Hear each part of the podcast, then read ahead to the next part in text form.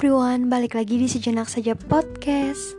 Gue harap kabar kalian tetap sehat, baik di mana pun kalian berada. Pokoknya stay safe, stay healthy pastinya. Dan stay cool. Oke, okay, topik yang mau gue bahas kali ini tentang mati rasa. Eh tapi bukan mati rasa. Lidah lo tiba-tiba nggak bisa ngerasain apa-apa, sendi-sendi lo, tulang-tulang lo nggak bisa ngerasain apa-apa gitu, bukan ya? Ini mati rasa tentang hati. Iya, iya. Jadi pernah gak sih lo ada di fase di mana lo tuh malas untuk membuka hati lagi?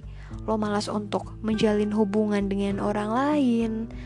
Lo susah jatuh cinta yang mungkin itu disebabkan karena trauma atau pengalaman-pengalaman di masa lalu yang membuat patah hati terhebat lo Mungkin lo udah tulus namun akhirnya diduakan, ditinggalkan, dimanfaatkan, diberi harapan. Pokoknya segala sesuatu yang menyakitkan yang ngebikin lo ngerasa ah paling ujung-ujungnya juga sama aja. Kayak ah capek gue Pak di fase kenalan, deket, deket banget, nyaman. Eh ujung-ujungnya di ghosting kan nyebelin ya kalau yang kayak gitu-gitu. Nah itu ngebikin lo kayak ya udah gue nyaman sendiri gue nggak mau ngomongin tentang asmara asmara percintaan kayak gitu-gitu. Nah mungkin lo lagi ada di fase mati rasa. Nah biasanya orang-orang mati rasa ini akan sulit jatuh cinta jadi dia nggak gampang ketipu sama omongan-omongan janji manis ala-ala yang cuman bisa di screenshot gitu.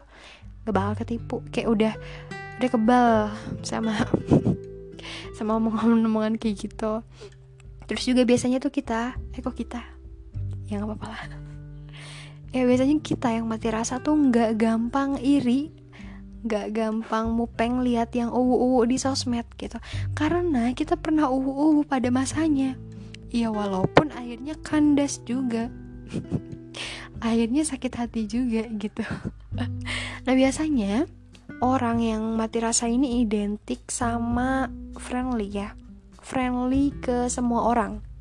Bener apa bener? Jadi buat kita yang mati rasa tuh ya melakukan kewajibannya sebagai manusia pada umumnya gitu. Yang baik ke semua orang menolong ke sesama manusia lain gitu jadi ya kita nggak peduli tujuan orang tiba-tiba ngechat kita untuk apa. Untuk sekedar temen kah? Temen deket kah? Temen hidup kah? Atau yang lain ya? Ya kita nggak peduli. Tujuan kita ya cuman friendly ke semua orang kita baik ke semua orang. Lo butuh bantuan gue gue bantu.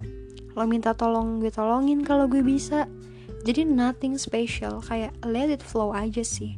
Ya gue baik ke lo gue juga baik ke dia. Nggak ada spesial di antara mereka gitu. Ya karena dia nggak tahu hatinya untuk siapa. Dia nggak mikirin aduh ya ampun orang lain pada uh gue juga mau.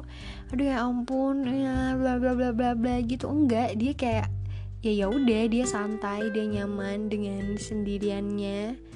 Makanya kadang orang-orang di sekitarnya itu pada bilang ih dasar boya betina dasar boya jantan. Karena apa? Ya karena itu tadi dia tuh mungkin banyak yang ngedeketin tapi dia nggak sadar.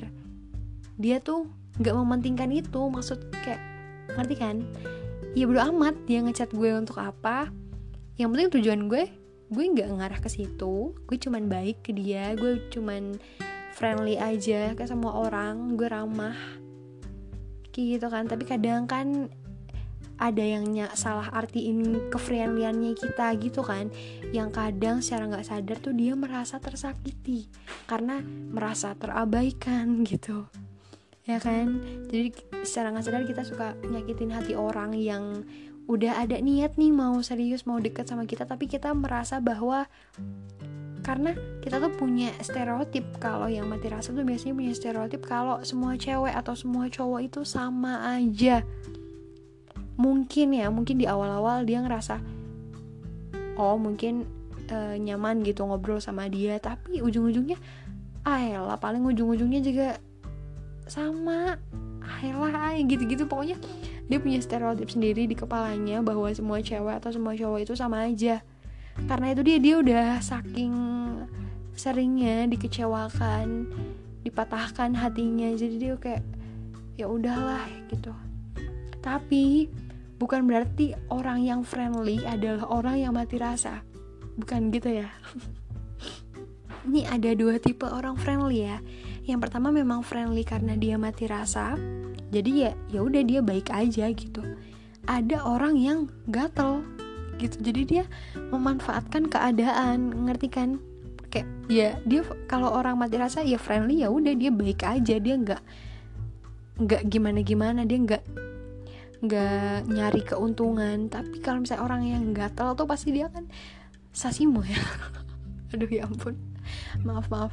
Iya jadi dia kayak mengambil keuntungan di di balik kefriendlyannya itu. Jadi mohon dibedakan ya nggak semua orang yang friendly itu gatel. Eh nggak semua orang yang mati iya gitu pokoknya. Ya intinya sih itu aja sih. Kayak orang yang friendly tuh nggak terlalu mikirin dulu deh yang bucin-bucinan percintaan kayak gitu-gitu nggak dulu gitu. Dan mungkin buat lo yang udah tahu nih lo lagi ngadepin orang yang lagi mati rasa ya lo jangan memaksakan kehendak untuk ah nih gue bisa nih ngubah dia gue ngeyakinin dia kalau semua orang tuh nggak sama. Mungkin boleh ya tapi kalau misalnya dari dianya nggak mau nggak ada keinginan untuk menjalin suatu hubungan sama lo yang nggak usah dipaksa. Nanti malah jatuhnya kan toksik ya lo bakal tersakiti sendiri gitu jadi ya udah gitu. Dan buat kita, uh, eh, maksud gue kita uh, lo yang mati rasa ya ya udah nggak apa-apa. Maksud gue nikmati aja dulu kesendirian kalian. Kalau nanti akan ada kok saat di mana lo ketemu sama orang yang berhasil mengubah kemati rasaan lo itu. Ya mungkin belum sekarang nanti gitu nanti. Yang namanya jatuh cinta kan ya jatuh pasti bakal ada sakitnya. Lo nggak bisa terus-terusan bahagia terus ter menerus gitu pasti lo ada sakitnya. Tapi jangan jadi ini tuh sebuah apa ya trauma ketakutan terbesar lo gitu. Jadi ya let it flow aja. Tapi nggak apa-apa lo nggak usah terburu-buru untuk punya pasangan juga. Lagian sendiri tuh nggak bikin lo meninggal juga ya kan? Jadi ya udah. Oke kayaknya segitu aja pembahasan mengenai mati rasa. Nggak tahu sih ini bermanfaat atau enggak, tapi semoga bermanfaat. Makasih udah berkenan untuk mendengarkan ini dan see you. thank you